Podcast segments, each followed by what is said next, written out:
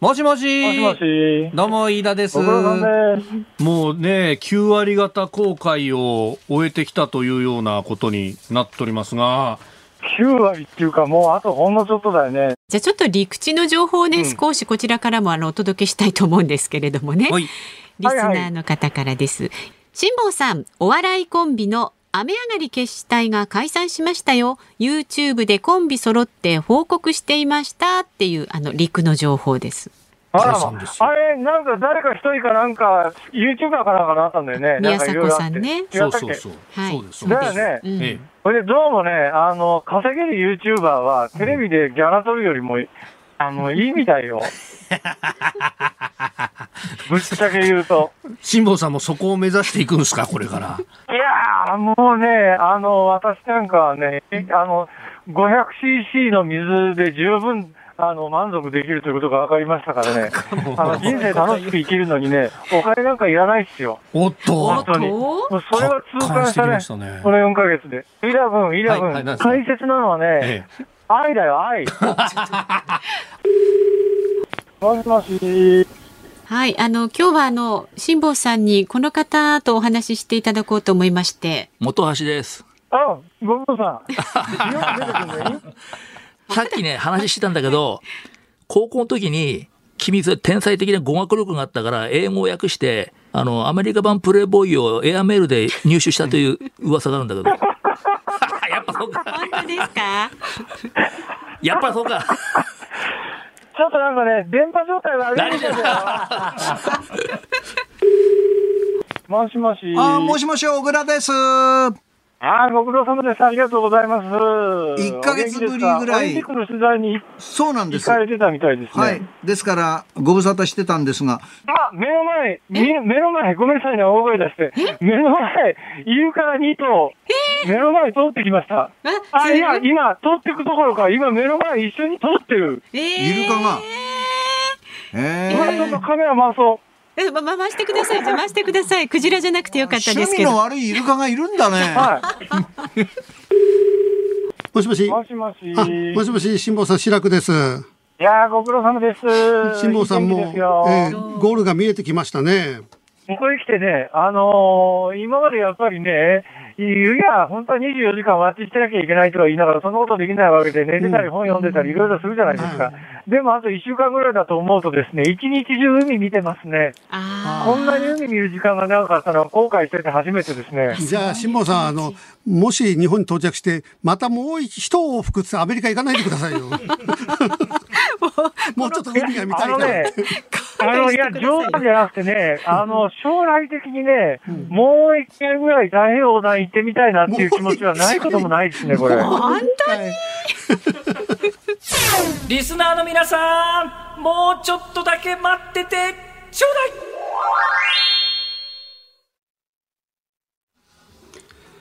8月23日月曜日時刻は午後3時半を回りました。FM93 AM1242 日本放送をラジオでお聞きの皆さん、こんにちは、立川志らくです。パソコン、スマートフォンを使ってラジコでお聞きの皆さん、そしてポッドキャストでお聞きの皆さん、こんにちは。日本放送の増山さやかです。辛坊治郎ズームそこまで言うか。この番組は辛坊さんが有楽町の日本放送に帰ってくるその日まで期間未定で日替わり助っ人パーソナリティが今一番気になる話題を忖度なく語るニュース解説番組です。月曜日は立川志らくさんです。よろしくお願いします。よろしくお願いします。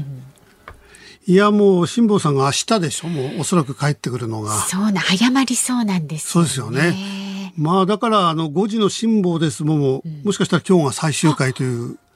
ことになるかもしれないですよね。ただ、あの、メディアに復帰するのはまだ少し時間がかかるんでしょ？そうですね。そうすると、あの、5時の辛抱ですはもうヨットからではなく、自宅からになるのかしら？なんかその辺がね、まだねねあやふやですけど。うんでもやっぱりちょっと、えー楽しみにしてた辛坊さんの、はいえーこの世の中を切るコメントっていうのがね、だってずっとこの約5ヶ月間、海の上にいて、はいほとんど知らないわけですよね。そうですそうです何が起きたか。はい別に雨上がり決してのことは知らなくても、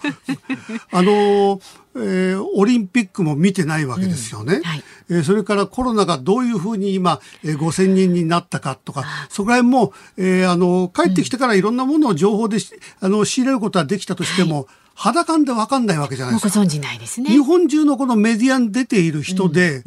肌感でそれを分かってないって人は、辛坊さん以外いないんですよ。確かに。全員やっぱり知ってるわけですよ。そうですね。それをね、あの、辛坊さんほどのあの、頭脳明晰、いろいろ分析力ある人が、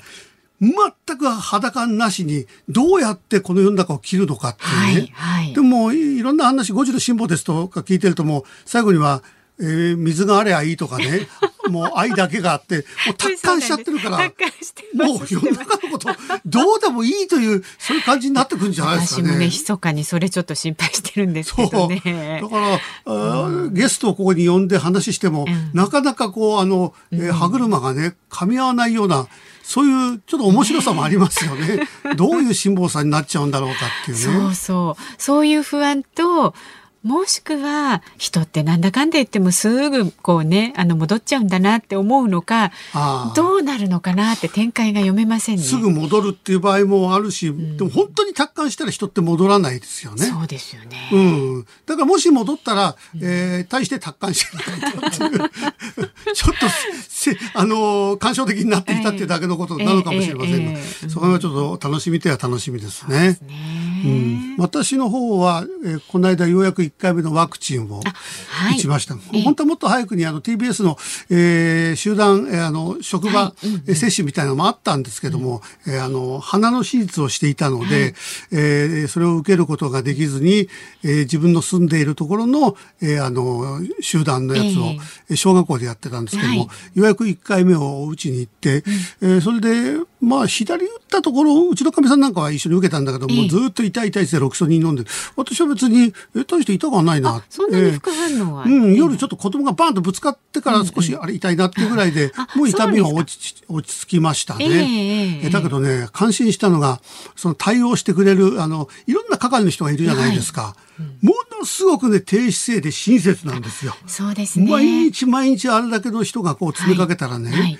普通はもうあのちょっとこう育つに同じこと言うわけでしょ、ええー来た時に、同じことなんか普通言ってられなくなってもう流れ作業になるのがもう初めてのようにちゃんと話をしてくれてね、はいはい。でたまたまね、えー私の前にね高校生ぐらいの子がいたのかな、でちょっとここで待っててください。って私はあのかみさんを先に打たして子供と一緒に表で待ってて密になっちゃうからかみさんが戻ってきてから、えー一人で入ろうと。それでちょっとあの外の方で座って待ってたらば、こあの高校生がいて。そしたらえーお母さんがねなんかすごいイライラして入ってきたんですよ。何なんですかって、いや、あの今私、えコンビニで買い物してたのに、この暑い中、なんで呼び出すんですかみたいな。いや、ちょっといろいろとあの書類を、だってもう高校生なんだから私なんかいなくたって一人で、あの、大丈夫でしょなんてすごい怒ってるんですよ。そしたら、いやいや、あの、書類に不備があって、不備なんかないよ。ちゃんと書きました、私は。いや、こここ見てください。あの、一応未成年なんで母親の同意のサインがしてないとダメなんでって。えええーああ、本当だ。えーで、えーそこでお母さん謝るかと思ったら、覚悟なんか何も持ってないわよ。またここで怒るわけですよ。まねこれ私だったらね、はい覚悟、だってこっちは何にも悪くないですよ。お母さんが、えそこの書類をちゃんと見てなかったんだから、それは勝手に打つわけにいかないですよ。で、覚悟なんか持ってないわよなんつったら私だったらじゃあコンビニにもう一回買いに行けこの野郎って。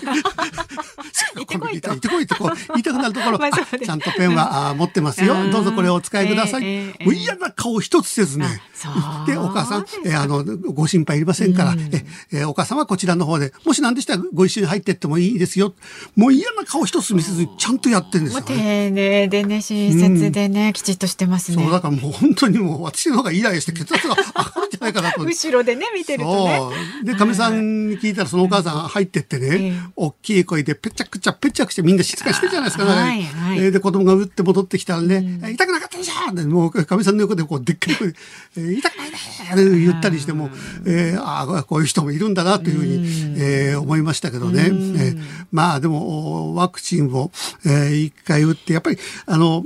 痛みっていうのは、いやほとんどなかったですね。まあそうですね。打った時の痛みとか、はいええそういうものはね、全然なくて、えーでこれがあ2回目、はい。えーことによるとお3回目、でもやっぱり今デマがものすごくね、えー広がってるから、もう、それはネネットの良くないところですね。ちょっとしたことでザーッと広まって、私もあの、ジジャイアンツの中田叩いたらものすごいターって炎上しちゃって、もう今日おそらく聞いてると思いますよ。えみんなで広帯を見て、えー、白くのやつを落とし落としめてやろうみたいな。そんなに。私ちょっと、ちょっとで言っただけでもうね、ええええあの、全部の読売ファンがそうだったら、お前一部の読売ファンがね、ふーっといろいろね、えーあの、私の言い方も悪かったんですけどね、ドラゴンズ愛が強すぎて。まあね、やっぱりごひいきのチームありますからね。腐すような真似したから、えー一部の読売ファンがもう私とか死ねとかね、もう片っ端からもうブロックしてます。あら。そうするとねそうですか、あの、ブロックするなんて、えーあの、えーコメントとか言ってるんだから、堂々とやれない、えー聞きたくない意見はブロックするのかなんて怒ってるんだけど、そうじゃない。はい。聞きたくない意見をブロックするんじゃなくて、ええええ。私のツイートをあんたたちに読ませたくないと言ったら それだけのこと。そうするとまた、また炎上それまたなんかちょっとまた炎動きがありそうな気もしますが。いや、まあまあまあ、世の中いろんなことがあるんで、まあねうん。そうですよ。ええーあの、一つと意見があったら、はい二つ、三つ、四つ、いろんな意見があると、でその意見を聞いて腹が立つこともあるだろうけれども、えーみんな楽しくね、それぞれですからね。それぞれなんですよ。考ね。ね。えー私が読売ジャイアンツを悪く言うというのは、もうあの、ずっと昔からの私の癖みたいなもんですから。でも、東京に住んでてね、あの、嫌いだ嫌いだって言っても、ちゃんと見ちゃうんですよ、ジャイアンツ戦は。はいはい。はい応援する時はしちゃいますね。中田のこともなんだなんつって言ってながら、えーホームラン打っちゃうのを、はいはい。あ見ちゃうんですよね。えーえーそれで中田は私は好きな選手だったですからね。えーだから、暴力振るってジャイアンツに、えーいけるんだったら、他の選手もみんな暴力振ったら片っ端からジャイアンツいけんじゃねえか、みたいなことを言ったから、はい。はい。みんな怒ってるんですけど。まあでもそれまで100%本気でね、おっしゃないですからね。そんな、みんなに暴力を進めるわけない。それ、それはね、ギャグではないんですね。え嫌味というやつ。嫌味をね、あの、まあ、まっと、真っ向に受けてね、はいそれで皆さん怒らない。え、まあ、芸人ってのはそういうもんでございますから。え、まあ、そんなことよりも、えー今日の5時の辛抱はね、おそらく最終回になりますから。そうですよ。ええええええちょっとねでもさっきも。ちょっと言ったけど、本当辛抱さん、もう一回行くみたいですよ。もうこれはどどういうことなんですかね 長期的な展望でこの人生なんてもう一度行くというのか、あまり間を置かずにしてまた行きたいと年思ってに一度るのか、ね、必ず行くってことです。行行事みたいな。ねもう来年、あの、毎年夏になったら必ず、えー春先から夏までは太平洋に行くっていうね。まあそうなるとねあのお仕事する人たちも諦めつきそうますね。そうすると私、毎年えーこの時期に来て喋るという。風物詩みたいになってそう風物詩ねみたいなね。あそれはそれでありかもしれないですね そうじゃないとね、まただって3年ぐらいでこの番組はまた辛坊さんで油が乗って、あ、辛坊さん面白いなっていう時、ちょっとまた気が向いて、じゃあ、う海行ってきますなんて言うと、また私がこうやって呼び出されちゃってね。もう振、り回され根強い辛坊ファンに怒られちゃったりしますからね。えー一つよろしくお願いします。本当に。ちょっとそのあたりもね今日のご情楽しみになさってください。では今日も株と為替の値動きからお伝えしていきます、今日の東京株式市場日経平均株価大幅に反発しました。先週の金曜日に比べて480円99銭高い。2万7494円24銭でした海外株が揃って上昇するなど外部環境が落ち着く中幅広い業種に買い戻しが入りました。また為替相場は現在1ドル109円90銭付近で取引されています。さあ、ズームそこまで言うか、この後は週末のニュースを振り返るズームフラッシュ。4時台には感染症疫学がご専門、元厚生労働省医系技官の木村盛世さんに新型コロナの政府の対応について伺っていきます。5時台は明治大学教授の雲野元夫さんをお迎えしまして、アフガニスタンの混乱はアメリカのバイデン政権にどんな影響を与えるのか伺います。えー生存確認テレフォン5時の辛抱ですもお楽しみに。さあ番組ではラジオの前のあなたからのご意見お待ちしています。メールは zoom アットマーク 1242.com zoom zoom アットマーク 1242.com ツイッターでもつぶやいてください。ハッシュタグ漢字で辛坊治郎カタカナでズームハッシュタグ辛坊治郎ズームでつぶやいてください。辛坊さんへの質問最後のね応援メッセージなんかもお待ちしております。ではこの後は週末のニュースにズームします。立川志らくさんとお送りしていますズームそこまで言うか。このコーナーからニュースデスクの森田さんにも入ってもらいます。よろしくお願いいたします。お願いします。では先週末から今日にかけてのニュースを紹介するズームフラッシュです過去最も多い8人が立候補した横浜市長選挙は立憲民主党が推薦した元横浜市立大学教授の山中竹春氏が初当選しました。カジノを含む IR 統合型リゾート施設の横浜市への誘致計画に反対しまた新型コロナ対策の充実を訴えていました。岐阜県の古田知事は昨日新型コロナの感染拡大を受けて国に緊急事態宣言の発令を要請しました。政府はアフガニスタンに残っている日本大使館などで働いていた現地スタッフらを退避させるため自衛隊機を派遣する方向で最終調整に入りました。環境環境省と経済産業省はプラスチックごみの削減を目的としたプラスチック資源環境促進法に基づきプラスチック資源えー、循環促進法に基づきスプーンやストローハンガーなどプラスチック製品12品目の提供削減を事業者に求める方針を固めました。滋賀県出身のミュージシャン西川貴教さんは昨日新型コロナの感染拡大を受けて滋賀県草津市の烏丸半島で9月に開催予定だった稲妻ロックフェスの中止を発表しました。昨日行われた将棋の叡王戦五番勝負の第4局は豊島将之叡王が藤井聡太二冠を下し戦績は互いに2勝2敗のタイとなりました。最終局となる第5局は来月13日に行われます国際パラリンピック委員会の特別親善大使を務める新しい地図の草彅剛さん、香取慎吾さん、稲垣吾郎さんは昨日会見を行い、明日開幕する東京パラリンピックへの思いを語りました。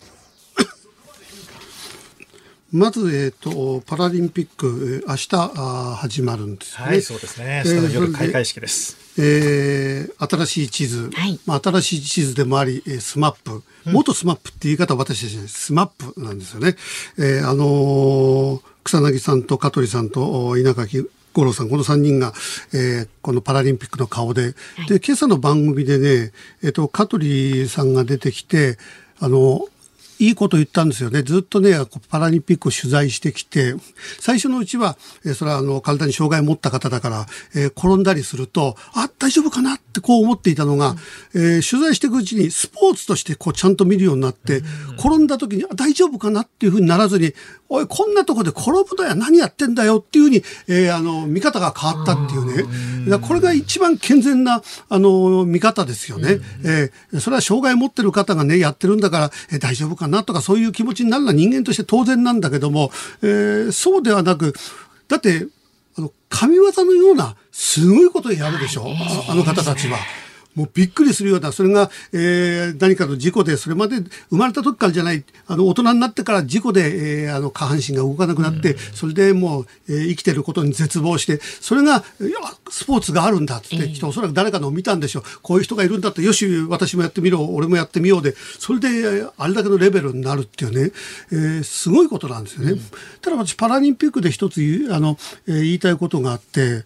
パラリンピックを開催するってことはそれはそれで素晴らしいことだけどなぜオリンピックと一緒にしちゃわないのかなっていうなんかいろんな、え事情があるんだろうけども、えオリンピックと一緒にして、それで、じゃあ陸上競技がありました。その中の一つ、じゃあ100メートルがある、200メートルがその中で、パラリンピックの、100メートルがあるとか、そういうふうにやればね、あの、結局、あの、綺麗事言ってね、みんなあの、オリンピックって言い方で、オリンピック、パラリンピックってみんな気を使ってそうやって言うじゃないですか。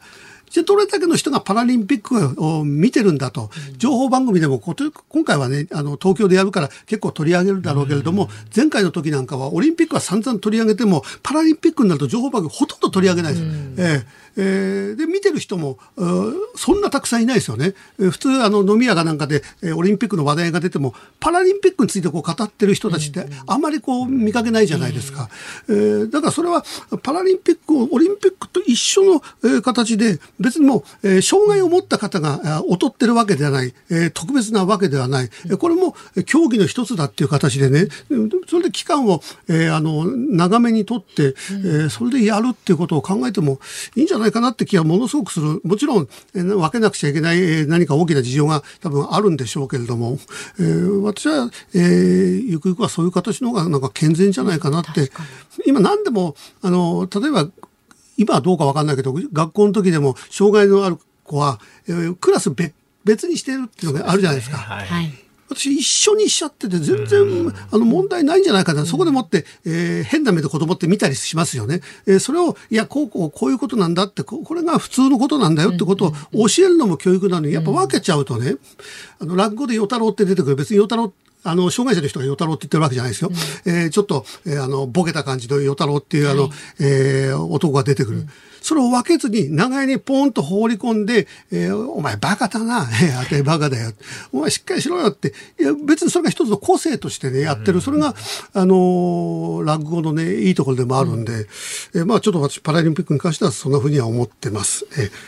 あとは、えーあのーす横浜の市長選。はい。これ、あの、菅おろしが始まるっていう ことなんですかね。まあもう18万票余りの差をつけられて、あの、小野八郎さんがね、ね惨敗しましたから。そうですよしかもあの、投票締め切りの午後8時と同時に、あの、山中さんのね、当選確実でしたからね。うん競るっていう形じゃなかったですよね。そうなんですよ。まあ、おそらくでもこの山中さんっていう方は、えー、カジノを反対してるっていうのが一つ、はいそれからコロナをかなり専門的にやってるそうなんですね。方なんですあよね。の、中和抗体に関する研究であの注目を集めた新型コロナの専門家ではあるんですね。専門家だから、えーだから今の自民党に対する、えー批判、えーそれも当然あるんだけど、そこへ加えて、えーコロナを一生懸命やっている方だからっていう、えーその流れもあるんで、えー果たして今後どうなっていくのか、えーこの間も田崎さんに来てもらってね、ええーえー総裁選は、えー行われますよね、これは確実に。もうね、これはおそらくもう無投票というのは難しいんではないかと。今週日程決まりますけれども、9月29日投開票で、えーおそらくですね、もう菅さんじゃ総選挙戦えないという声が出て、えー無投票ではなくても、えーガチンコの勝負になったフルスペックの総裁選になりそうですね。それで菅さんが、はい菅さんで戦えないっつって総裁選やって、菅さんが勝っちゃったらどうするんだろうね。戦えないでやって、その人が勝っちゃったらどうやって戦うんだろうっていう。ですね そんな感じも、ますよねまあ、。今回はでも全国の党員党友の票もつ、えーかなり有効になりますからね、そこでどういう結果になるかですよね。まあ、総裁選やるってことは、菅さんは相当危ないピンチだってことではえありますよね。やはり地元、お膝元でこの選挙結果はかなり厳しいですよね。うん、でもまあコロナとそれから火事の反対えー一定数の火事の反対の人って、えーいますから、はいえー火事の賛成、えー反対で分かれたら反対の人はやっぱり、えー入れますよね山中さんの方に。そうですね。で私はあのカジノはあ反対なんですよ。ええーカジノをやるんだったらば他の例えば、えー一応ギャンブルだとは言われてないけどパチンコだとかねそういうものがたくさんもういわゆるギャンブルと同じようなものが日本中あるじゃないですか、はい。それがあるのにここにまたギャンブル作ってどうするんだというね、えーそれならばえーパチンコとかそういったのもね、えー全部まとめて、えーこのカジノの中に、えーあのー入れてね やるならわかるんだけどもそれだけみんなにあの博打付けにしてどうするんだっていうね。えーじゃあ白くさんあの、おえーカジノこのリゾート施設ができたらどうするんだって言って私は行きますけどね。反対しながらこれブレブレじゃなくてあの私はラスベガスとか行行ってあはい。ああカジノって面白いなカジノって一部で他にいろんなショーがありますからね。そうなんですよは。。え、え、それで、一晩中やってる、夜中でもやってるでしょ？だ から、ちょっと眠れない時にこう行ってやるぐらい。実にね、あの、私は競馬やるぐらいだから、え好きなん大好きなんだけども、え日本にあっちゃいけないよって、え、え、まあ、これをブレブレと言うんですけれども。はい。まあ、あと、アフリカニスタンやなんかの話は、えーあの、今日 そうですね。えー運動さんもね、ご時代にいらっしゃいますコロナの話は木村さんにちょっと伺あ、いそうで。すね。聞いていきます。以上、ズームフラッシュでした。8月23日月曜日時刻は午後4時を回りました東京有楽町日本放送第三スタジオから立川志らくと日本放送の増山さやかでお送りしています。ご意見ご紹介します。はい千葉県千葉市の新次さん、えー白くさんぐらいですよね。いち早く中田問題に触れたのは白くさん。星野千一さんが生きていたらどうなってたと思いますか？っていうメールが来ています。うん、私ね、あの、星野誠一っていうのは我がドラゴンズの大スターで、また、はい、大監督なんですよ。えー、だけど、唯一私が嫌なのは、鉄拳制裁をしていた、えー、それをあの、周りが寄ってなかった美談にしたってことがものすごく嫌で、やっぱりいつの時代も、うちの師匠男子なんかね、絶対弟子殴んなかった。えー、えー、あの、弟子同士で、あの、例えば先輩や後輩殴ってる人、ものすごい怒りましたね。そうですえー、やっぱりあの、暴力っていうものは、あの、認められないっていうね。うん、だから私は、星野選一がその鉄拳制裁をしたっていうのが、なんかメディアでね、さすが男星野みたいなのがすごく嫌だったので、うんえー、じゃあ中田とどれだけ違いがあるんだったら多分違いはあんまりないと思うんですよね。ただ時代が違ったから、えー、あの時は美談になって今は、えー、許されないみたいなね。中田問題は、えー、あの、やっぱりあの、暴力振るった中田が一番良くない。えー、で、読売云々じゃない、日ハム云々よりも、それを今メディアが、一部メディアが美談にしようとしてるのが私嫌なんですよ。中田がジャイアンツ行ってね、読売行ってそれでホームラン打った確かそれは、これだけのね、逆境の中ホームランってすごいことですよ。えー、えー、だけども、やっぱりやったことは悪いことだから、えー、で、ルール上問題はないんですよ。えー、それは、えー、読売ジャイアンツが引き取ってね、それですぐ試合使うっていうのはね。だけども、やっぱり、えー、もっともっとその反省する、あれを見せてから、うん、みんなに、あの、えー、頑張ってこいよって言って、読売ジャイアンツに行って、で、しばらく、それはルール上問題だけど、ちょっともうちょっと置いてね、えー、えー、あの、出場するぐらいのことがあってよかったんじゃないかなって、真面目な話をするとね、そう思います。はい、えみんなね、結構皮肉でね、星野誠一が殴ってたドラゴンズファンのお前が何言うんだって言ってくるから、私はそれものすごく嫌い嫌いだもん。あ、えなるほど、ね、星野監督の鉄拳制裁嫌い。えーうんさあ、それからですね、神奈川県のヤジロンさん、え辛坊さんがもう明日到着ですか。なんだか往路より袋の方が時が過ぎるのが早かったような感覚です。うん、志らくさんは、地上に降り立った辛坊さんに最初になんて声をかけたいですか？うん。もう一度行きなさい。そんなに海がいいだな。そんなに好きならそんな好きだな。いやいや、でも早く戻ってきてもらいたいです。そうですね、はい、無事にね。はい、まだまだあなたからのご意見、こちらまでお寄せください。メールはズームアットマーク一二四二ドットコム。ツイッターでつぶやく方、ハッシュタグ辛坊治郎ズームでつぶやいてください。えー、そして5時のオープニングにね、辛坊さんにその衛星電話をかける5時の辛坊です。まあ明日到着さするかもしれないということで、はい、最後になるかもしれません。質問もお待ちしております。さあ、この後は、元厚生労働省医系技官で、医系技官の木村盛夫さんに政府のコロナ対応について伺います。立川志らくさんとお送りしているズームそこまで言うか。この時間もニュースデスクの森田さんに入ってもらいます。お願いします。お願いします。では、特集するニュースはこちらです。分科会の尾身会長が人流抑制について言及。政府の新型コロナ感染症対策分科会の尾身会長は昨日 NHK の番組に出演し人流の抑制について残念ながら一部の人たちの協力が得られていないのが現実と指摘しました。さらに尾身会長はテレビなどを見ると若い人が街にいるという印象だが実は統計で40歳から64歳の人たちが若い人たちよりも外に出ている時間帯があると述べました。また医療提供体制の確保に向けた臨時医療施設の開設について議論するだけでなく開設のプロセスを始めてもらいたいと訴えました。では専門家の方にお話を伺います。感染症疫学がご専門。元厚生労働省医系技官の木村盛夫さんです。今日もどうぞよろしくお願いいたします。お願いいたします、えー、本題に入る前に木村さんはこの間番組出ていただいてその後ツイッターでね、はい、えー、白くさんは、えー、数少ないコロナを理解している、えー、著名人の一人ですとえー、言ってもらって、あありがたいなと思ったら、うん、そのツイッターにいろんな人が、えー、木村さん、えー、騙されちゃいけません。志らくの野郎は、コロナのやつですから、もういっぱい、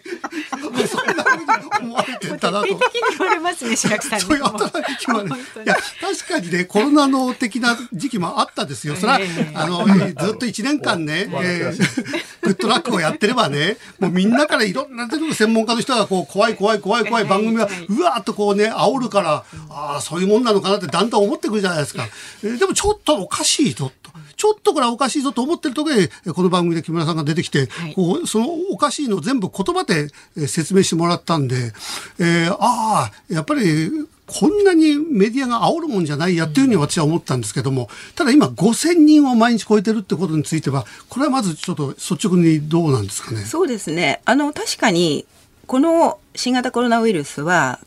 もう変、毎日のように変異していますし、ウイルスが変異するっていうのは、自分たちが生き延びやすくするために、すなわち、えー感染力が強くなるっていうのが変異株のこの特徴なので、それによって変異、あの、感染症が増えているっていうのは現実です。ええ。ただ一方で死者数はほとんど増えてないっていうことから、日本はよ,、まあ、よくやっていると私は思ってます。ただですね、そもそも論として、今全世界で少なくとも2億人の感染症が、はい。感染者がいる、この感染症に関して、この尾身会長が代表する、まあ、あの代表的なゼロコロナポリシーというのは明らかに不可能に近い、難しいことだと思ってます。この尾身会長のこの発言についてはどうですか、えーあの若い人だけじゃなくて、えー40歳から64歳の人たちが街中に出てるこれを何とかしてくれっていま、えー未だにこれを言い続けてるっていうことに関して。もうだってある程度人はもうもうみんな緊張感緊張しろったってもう無理でしょだって。そうですね、うん。もうその感染症っていうのは必ずですね山を描くんです、ええ。これは何を意味するかというとい一旦始まってそれでピークを迎えて収束する、ええ。この波が、まあ大きければ早く収束するし小さければだらだら続くっていうのはもうこれは感染症の原則ですからこれを抑え続けることによって何が起こるかというと社会経済が回らなくなってきます。まあ尾身会長に代表されるゼロコロゼロコロナポリシーをえーっと継続している国っていうのはいくつかあるんですけれども、こうしたところ、例えばあの、えーニュージーランドとかベトナムとか、それから台湾とか、まあ、抑え込んで抑え込んでっていうことがあるんですけれども、これをやっていくことによって、ずーっと鎖国状態を続けなきゃならないし、それからクラスターが起きる起きるためにロックダウン、ロックダウンみたいなことをやっていることによって、もう社会経済は疲弊してしまいますから、もともと日本は安倍前首相の時からウィズコロナポリシーだったわけです。はい。感染して重症化、不幸にして重症化した方に対して、十分な重症化が対応ができるように、それを踏まえて社会経済を回していくというのが政府のポリシーなわけです。ところが政府のポリシーとこの分科会のゼロコロナポリシーは水と油みたいなもんですから、で出てくる答えがですね、いつもなんかこの水と油の両極を2で割って、あの、に足して2で割ってくるような、このえメッセージが伝わってくるので国民は不安になってしまうということがあると思います。もうゼロコロナは無理だってことですよね。そうです。うん、なのになぜ分科会の尾身会長をはじめえゼロコロナにしようとえずっとかたくなに言ってるんですまあ、かね。分科会のメンバーっていうのは感染症専門医が中あの中枢にあって、まあ率直に言って彼らたちは医療の全体的なオペレーションができないんですね。無知なので、まあいわゆる、えー、視野狭窄的に抑えろ抑えろって言ってしまうのは、もうこれは彼らたちのあの差がですからしょうがないです。ただ今となってはもう1年7ヶ月以上この感染症と付き合ってゼロにできるってことはないわけですからそうなってくると医療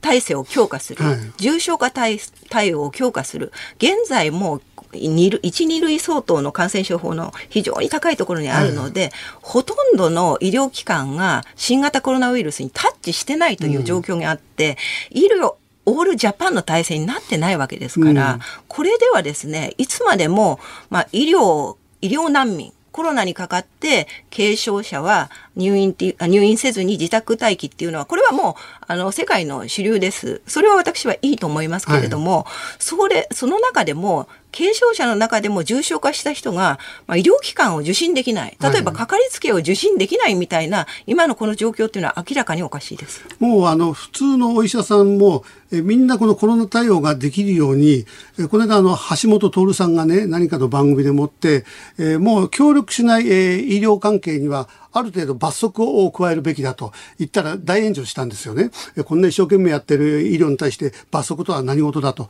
でも中にはこう逃げちゃってる医療機関もあるわけでしょ？そうです、ええ実際のところ本当に私の友人の開業医とかは毎日百何十人の人が訪れてもう新規感染症がの人もええ本当に夜中までやっても収まらないみたいな感じの開業医はあります。ただ、それはものすごい一部です。ほとんどの開業医は、もうコロナ見たくありませんって言って逃げてるわけですから、この人たちがちゃんと見られるようにするためには、今のそのエボラ出血熱とか、SARS、MARS みたいな、非常非常にかかったら、もうやばいかかったらもう死に至ってしまうと。こういう今の、えー感染症法のあり方っていうのは早急に見直さないといけないと思います。だからあのこの間の産婦人科の例もあって、えー感染した妊婦の方がどこの病院も見てもらえず、えー結局子供が死んでしまったみたいな、ね。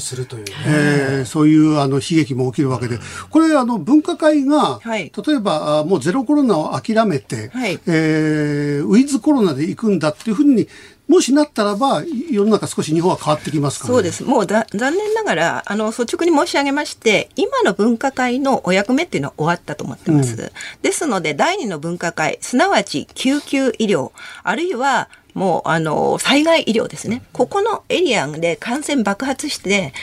もう重症化がいっぱいいいっぱい出ちゃったと、言ったらば違うところに運ぶとか、はそういうオペレーション全体をあの見たオペレーションができる重症化対応の人たちがメインになった第二の分科会っていうのが必要です。もう人流を抑えるだけでは、このあの新型コロナウイルスがなくなるわけはないですし、その医療キャパシティを十分に増やして、そしてきちんと重症化対応に当たれるということが十分あの必要だと思います。でこ。の分科会って誰が選んでるんですか？でこれは政府が選ぶ。政府が選ぶわけでしょ、はい。じゃあえ今の分科会をやめましたってことは政府は言えるんですか？うんただこの専門家の意見をね聞きながら全ての判断をしてますのでそうすると今までやってきた政策が間違っていたっていうことを認めることにもなりかねないわけうんでもですよね。政策間違ってたと言っても、えーあの方針が違うわけですよね、ウィズコロナとゼロだから。別に解散しようがこれを置いといてもいいですけど、別なのを作ればいいわけでええステージが違うわけですから、うん。もうそれはやらないといけないです。本当にですね、現在のままこの感染症を人流抑制をして、どこまでじゃあ効果があるのかもわからない。いつまで続くかもわからないことをやっていても、わ私たちは全然ハッピーになりませんから、何も前進できないし、今度また秋冬になると、このあの新型コロナウイルスっていうのは感染力が強まってきます。うんですでまたおそらくえ新しい変異株ができてきますから、そしたらもう延々にいわゆるニュージーランドとか台湾とか、そういうところと同じように常に常に私たちは人との行動を制限しなければならないしそれによってコロナの収束は遅れていくということになりますだ。ってワクチンを送るのをずっともう半年以上前からワクチンが来たらなんとか我々は普通の生活に戻れるんだって思っていてワクチンが始まったわけじゃないですか。そうですれでワクチンがねあのいい具合に今進んではいるのに、えー一方ではやっぱり5000人超えた、えー医療が逼迫する、えーといって大騒ぎしてるこれ終わらないってことですよねこれじゃあ。終わらないです。今、一番問題なのは、その、本当にワクチンは、今回日本はよくやったと思ってます。65歳以上の重症化しやすい高齢者の多くが打ったことによって、今の医療現場というのは、高齢者の重症化っていうのは減ってます。ですので、重症化率自体は減ってるんですね。ところが30代、50代がメインになってて、で、今の法律では少なくとも、まあ、1類、2類相当に置いておくので、軽症であっても入院なわけですよ。で、そうなってくると、20代、30代の毎日筋トレしているような人が、この病床を埋,、ま、埋めてしまっているので、それこそ本当に重症化対応が必要な方たちが入れないという。あそれが入れないってことなんですそうかね。じゃああのウィズコロナの分科会を作ればよければじゃあ木村さんあたりが入ったと。そしたら世の中変わりますよ。ビシッとこう言って、えーもうゼロコロナなんかなんないんだからっていうね。今だって都内に病院って650あるんですが新型コロナを受け入れているのは75の病院しかない。1割ちょっと。そしてかかりつけ医開業医というのは都内には1万2700あるんですが、ほとんどの方が新型コロナを診療していないという状況なんですよね木村さんね。だってこれが普通の季節風のインフルエンザだったらねもうちょっと行きつけの病院で打ってすぐ打ってもらって、えーということですよね。であと例えば、うん。ごめんなさい、5000人の新規感染者が出たということであれば、この1万何千ある都内の病院でですね、ああの、開業医で、え1医療機関あたり1人見れば、うん全然余裕なわけじゃないですか。ああ、そうですよね。なぜこれができないのか、うん私は不思議でならないので。そう、これを早くやるように進めればいいのと、あとよく言われて、野戦病院みたいなのを作ったらどうだっていうのは、もう去年ぐらいから言われてるんだけど、そうですね未だに、臨時の診療所ね未だに作らない。少しずつなんか作ってるところあるようですけどね。うん、福井県とかね。はい、そうですね。まあ、ただもう私、野戦病院よりも普通にインフルエンザぐらいの対応にして、だってインフルエンザだって何でも重症化したら、もう入院するっていうのは、どの病気でも同じですから、それで何かコロナが非常にあの特別なものであるっていうのが間違ってて、で、コロナ専専門病院っていうのは確かに必要です。ただそれはもう今ある病院の中でくじ引きしてもらって、もう当たったら、あなたのところはコロナ専門病院にある時期しましょう。はい各国は全てこれでやってきてるわけですから、もう今ある医療資源を最大限効率的に使う、うん。これを考えないと社会経済がいつまでたっても止まったままになってしまう。それであの緊急事態宣言も延長だと。で緊急事態宣言をやったって数が減らずに5000人を超えていった。なのに延長するってこれはどう思われます？かこれは意味不明です。意味不明でしょ、はい。えーなぜだって効果がないことをやってそれで飲食店をまた苦しめるってはい。いうだけのことをなぜやるのかっていう、なぜ飲食店に命令するだけで医療機関には命令できないのか医師法17条っていうのは、はいはい。まあ、医師免許というのはもう日本最強の国家資格です、うん。すなわち医師でなければ医師免許を持ったものでなければ医療に従事してはならないんですね、はい。それにあぐらをかいてもうやらないわけです。ただ19条にあるようによく読んでいただいて、もうなんか特別な理由がない、正当な理由がなければ診療を拒んではいけないっていうのがあるので、はははもう私は医師免許を持つ身として本当にこういうことを言うのは辛いし、恥さらしなんですけれども、医師はもう私利私欲を捨てて、うんちゃんとコロナ対応をしてほしいと思います。ああ中にはそういう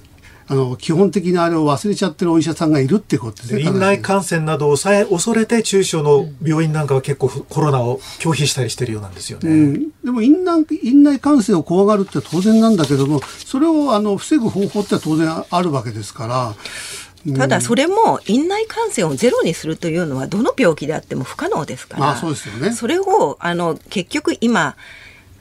ここで何人院内感染が出ましたとかいうことを報道することによってもちろん医療機関は非常にあの困ってしまいます、でもこれもですねある意味新型コロナウイルスだけを特別な非常にもうあの致死の病気で死の病気と煽って煽りまくっているで、ゼロコロナを目指す。で、緊急事態宣言を連発する。この分科会の私は責任っていうのは極めて重いと思います。もう尾身さんのことをちょっと批判するとこれだけ頑張ってるのにって、えーあのそれを批判した人がこう攻撃を受けるようなね、えーそういうあの、えー世の中ではあるしでも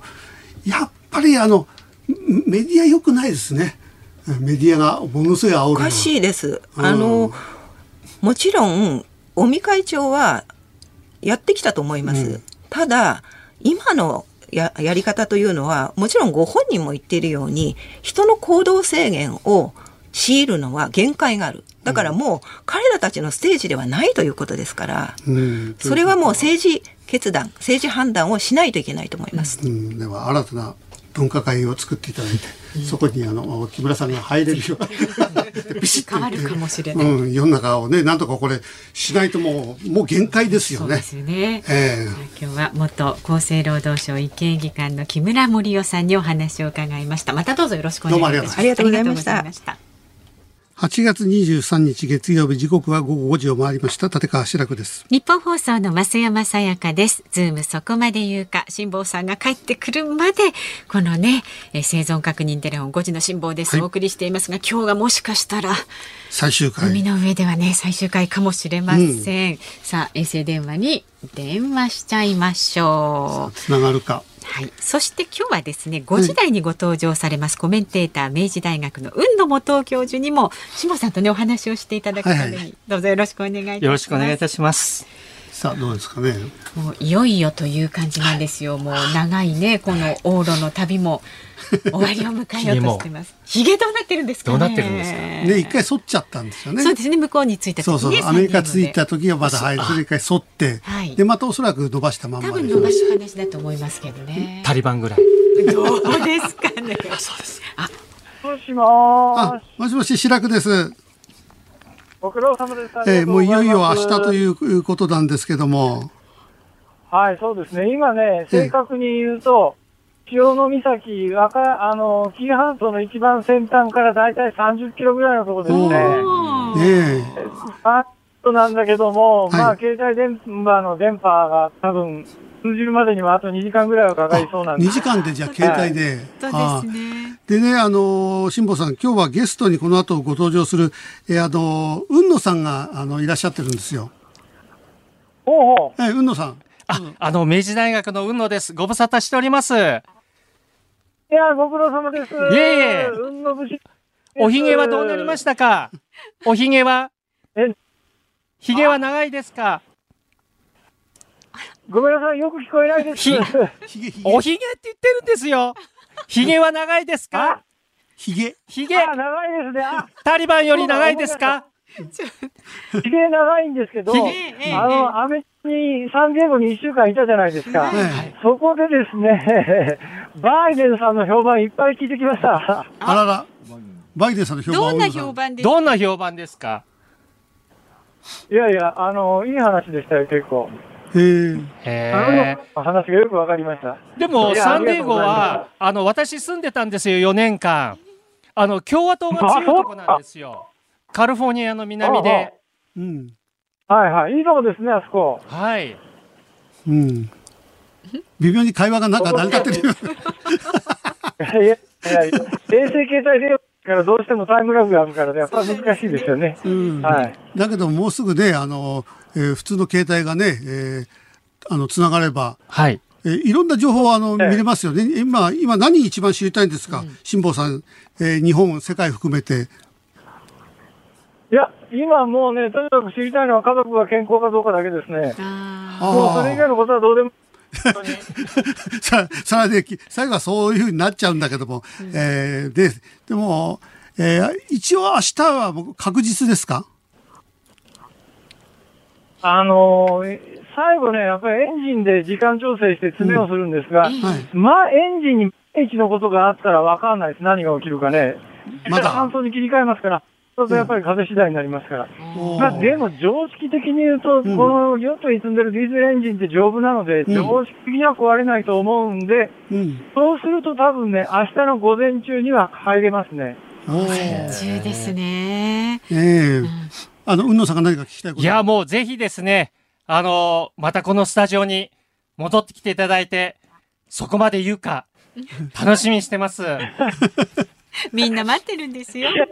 いやいや、うのさん、私も楽しみにしてます。ありがとうございます。ええ、ぜひぜひ。はい。ね、まあでも最後までね、気抜けませんから、辛坊さん、ちょっとね。そうか。はい。はいはい。台風が、海側に台風崩れの低気圧があるらしいじゃないですか。そうなんですよ。ちょっとお天気をお伝えしますね。これから明日にかけて温帯低気圧に変わると予想されている台風12号が日本海へ進むために北海峡へ近づくにつれて徐々に南からの風が強まりそうということです。で、明日朝6時の友ヶ島水道付近の風は南からの風、平均20ノットから23ノット、最大30ノット前後の予報になっています。波は1メートルから1.5メートルの見込みで、お天気は晴れ間が広がりそうということです。はい。大阪はあの30ノットはきついですよ。入港の時ね、やって30ノットも吹いてるとね、操船難しくから、結構やっぱりこれから入港気を抜けないですね。で、これも30キロだから、ほはね、あの、和歌山がランドポールって見えるはずなんですけど、はい今日ね、さ、線上に雲がぶわっとこう広がってる。あの、ね、大型船舶は30分に1回ぐらいずつ近所通るんですけどね、この海、うん。陸が見えないんですよ、陸が全然。うんうん。なんか日本に近づいてきたら、なんか電波の、あの、つながりがより悪くなって、先週のがずっと良かったんですけどね。本当ですね。えあともう一人ですか？えありがとうございます。はいはいはい。気をつけて。気をつけて最後のね、ラストスパートかけてください。はい、楽しみにしてます。ということでね、明日の到着が午前中という話聞きましたけれどもね、最後まで気を抜かないで、そりゃそうですよね。何が起こるかわからないからもう本当にゴールするま,、するまではねそうですね。えー頑張っていただきたい。で明日のね、えーその模様というのは番組でたっぷりお伝えする予定ですのでご期待ください。立川志らくさんとお送りしています。日本放送ズームそこまで言うか。このコーナーニュースデスクの森田さんに入ってもらいます。お願いいたします。お願いします。では特集するニュースこちらになります。トランプ氏アフガニスタンの混乱についてバイデンの無能ぶりの表れだと指摘。アメリカのトランプ前大統領は21日、アラバマ州で支持者の集会を開き、米軍撤退によるアフガニスタンの混乱について、最大の軍事的敗北の一つとして語り継がれる。撤退ではなく完全な降伏。バイデン大統領の無能ぶりの表れなどと批判しました。さあこの時間え明治大学政治経済学部教授でワシントンのアメリカン大学元客員研究員の雲野元夫さんです。よろしくお願いします。よろしくお願いします。このアフニアフガニスタンのこの問題って、はい。我々なんかここ数年あまり深くこう考えてなかった、えーだけだからなんかいきなりドーンとこう強烈なのが来たようなイメージがあるんですけども、ええ。ーあのもう少し分かりやすくあのちょっと解説をしていただくと。え、これはですね、バイデンさんが実は副大統領の時からアフガン撤退派だったんですよ。オバマさんは増派したんですよ。うん、ですけど、バイデンさんは撤退の方だったんですよ。トランプさんは？トランプさんは撤退の方なんですよ。それで、トランプさんはタリバンと交渉をやって、うん撤退を合意させたんですよ。うんですから、バイデンさんはそのトランプ前政権とタリバンの合意に基づいて行ってるんですよ。ほうほうで、しかもですね、2019年、だから2020年の選挙の前の年の、にですね、トランプさんは実は9月11日ってあの、同時多発テロの日ですよね。2019年の9月11日のイブにですね、大統領の別荘、キャンプデイビッドで、タリバンと交渉の秘密会議を開くはい予定だったんですよ。うんで、だけどもそれが、あの、まあ、暴露されてしまって、見つかってしまって、リークされてしまって、トランプさんは、そのキャンセルしたんですよね。つまりトランプさんは、やはり撤退をして、もう自分が歴史に残る大統領になって、はい20年の戦争にし終止符を打って、大統領選戦いたかったんですよ。うんじゃあなぜ今回あのバイデンさんがえ撤退させたことをこんなボロクソに言うんですか？バイデンさんはですね、結局、アメリカ国民は撤退に対しては賛成なんですよ。はい。ところが、バイデンさんの実施方法が悪かったんですよ。やり方が。はい。それで混乱しちゃったんですよね。で、しかも、バイデンさんは正直に認めましたけども、そのタリバンが、そのある州都を制圧してから11日間でカブールを掌握するとは思ってみなかったんですよ。はいはいで、まあ、混乱が起きたわけですよね。ええはい。で混乱が起きたそのやり方が悪かったからトランプ大統領は、えーあのボロクソにこう批判をしてるってことですね。そのバイデンさんの外交っていうのは人権外交ですよね。はあはあところが、あの映像ですよ。んあの、米軍の軍用機に、うんあの、アフガニスタン人がこう捕まって、へばへばりついてでな何かなくなったんでしょあれ。そうです。へばりついて、それで、まあ日本は映像見せてませんけど、ロシアのテレビ局見せてるんですよ。落ち、落ちるんですよねあ。でですから、それが人権外交かっていうことで、非難を浴びてるんですよ。あれはどうすればいいのななぜへばりへばりついてでも、えー行きたいっていう表れなんだけどもええへばりついてれば普通飛ばないとあのへばりついてる人たちは思った？まあ、そうですね。でもそれをうん振り切って飛んだじゃない。行っちゃったわけですから、ええそれが人権外交かと。うんしかし、バイデンさんは、その、アフガニスタンに永久に米軍が駐留することが人権じゃないって言ってるんですよ。それは人権じゃないんだと。ええで、しかも、アフガンにいる、その、駐留米軍の中には、お父さん、お母さん、父親、母親が以前駐留した人がもういるわけですよ。はい20年間ですから。で、またその、今いる人たちの息子や娘に駐留させたいのかと。うん。で、しかも20年間でですよ、日本円で約110兆円から220兆円も使って、1日にですね、一今度1日に165億円ですよ。から330億円もかかってる。でも、そのアメリカのその国益がないんだと。はい。で、しかもあの9.11なぜ2001年にアメリカ軍が行ったかというと、オサマ・ビンラディンを捕まえる。はい。ともう一つはアメリカ本土がもう攻撃されない、うんこの二つの目的、明確な目的があったと。もうこれは達成してるじゃないかと。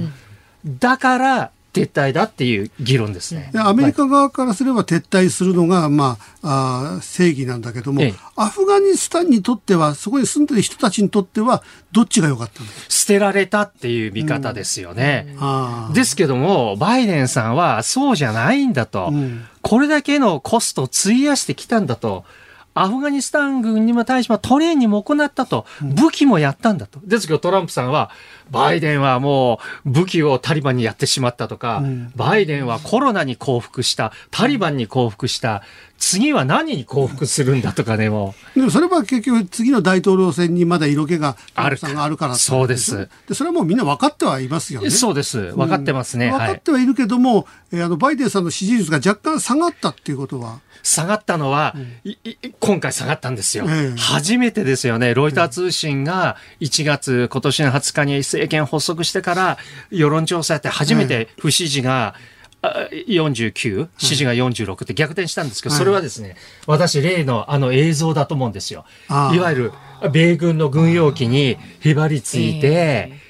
それを、それにもかかわらず振り切って、はい離陸した、それを繰り返し繰り返し、アメリカでも、あるいは日本でも我々見てるじゃないですか。やはり映像のパワーって大きいと思いますよね。あとアフガンにはまだ最大1万5千人のアメリカ国民が残ったままなんですよね。えこれをなんとか退避させなくちゃいけないんですが、なかなか退避できないという状況になってるんですね。うんそれはこれからバイデンさんはどういうふうにしよう？1万、そうなんですよ。1万5千人、今の森田さんの1万5千人プラスですよ。アフガニスタン人、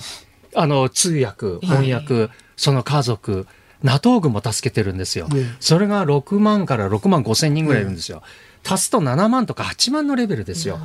日本は500人ですよ。うんもう、ものすごいレベルなんですよ。ですから、その人たちを、バイデンさんは8月31日までって約束しちゃったんですよ。はいですけど、今になって、やはり、難しい難しいので、ん延期するかもしれない。しかも、その、避難した人たちっていうのは、直接アメリカに行かないんですよ。ええカタール、中東のカタール、あるいはドイツとかスペインとか、そういった国に行って、一旦そこに留めといて、そこで今度は身分チェックやっぱやるんですよ。身分調査を。テロが入ってきたら困っちゃうじゃないでか。ですすよね。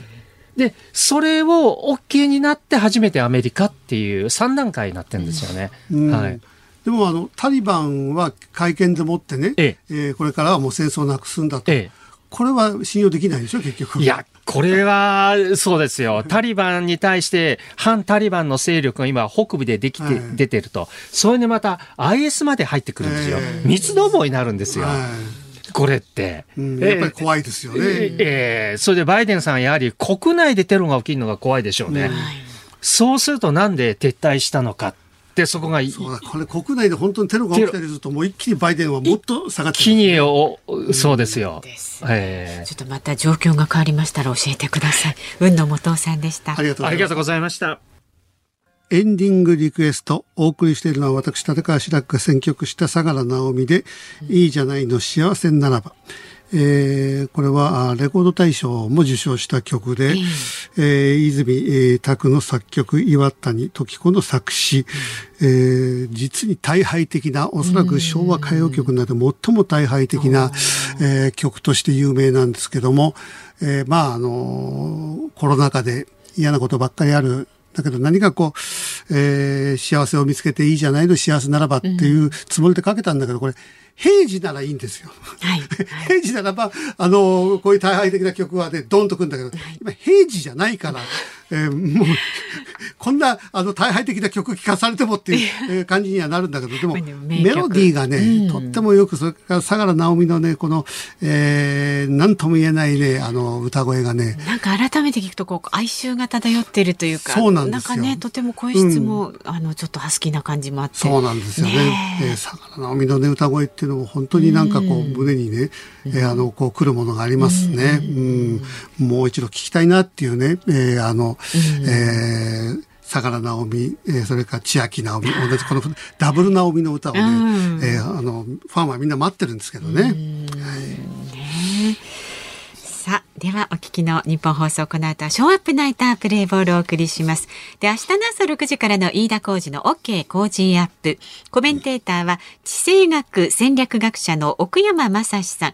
またやっぱりね、アフガニスタン情勢を分析します。で、午後3時半からのこのズームそこまで言うか、明日の助っ人パーソナリティは元 NHK アナウンサーの堀潤さんです。で、予定ではね、いよいよ辛坊さんが明はい。日日本に帰ってきます。そうで現地大阪とつないでも到着の模様も生レポートする生レポートする予定です、ただしですねあの辛坊さんの到着する予定のヨットハーバーは定休日で立ち入りできないということなんですね。あでしかも緊急ぜあの事態宣言も発令されておりますので、まあ、ぜひあの出迎えはね皆さんあのお控えいただいて日本放送でこのゴールの瞬間それから辛坊さんの声はね 聞いていただければなと思っておりますので、はい、明日も楽しみになさってください。えーゲストに来た雲野さんはね、いっぱいメモをねたくさんねテーブル並べてねクリップ止めたんだけどね、帰った後ね、あのテーブルの下クリップだらけ いっぱいクリップ落ちてますよって感じ。えーズームそこまで言うかここまでのお相手は立川志らくと。増山さやかでした。それ。ではまた。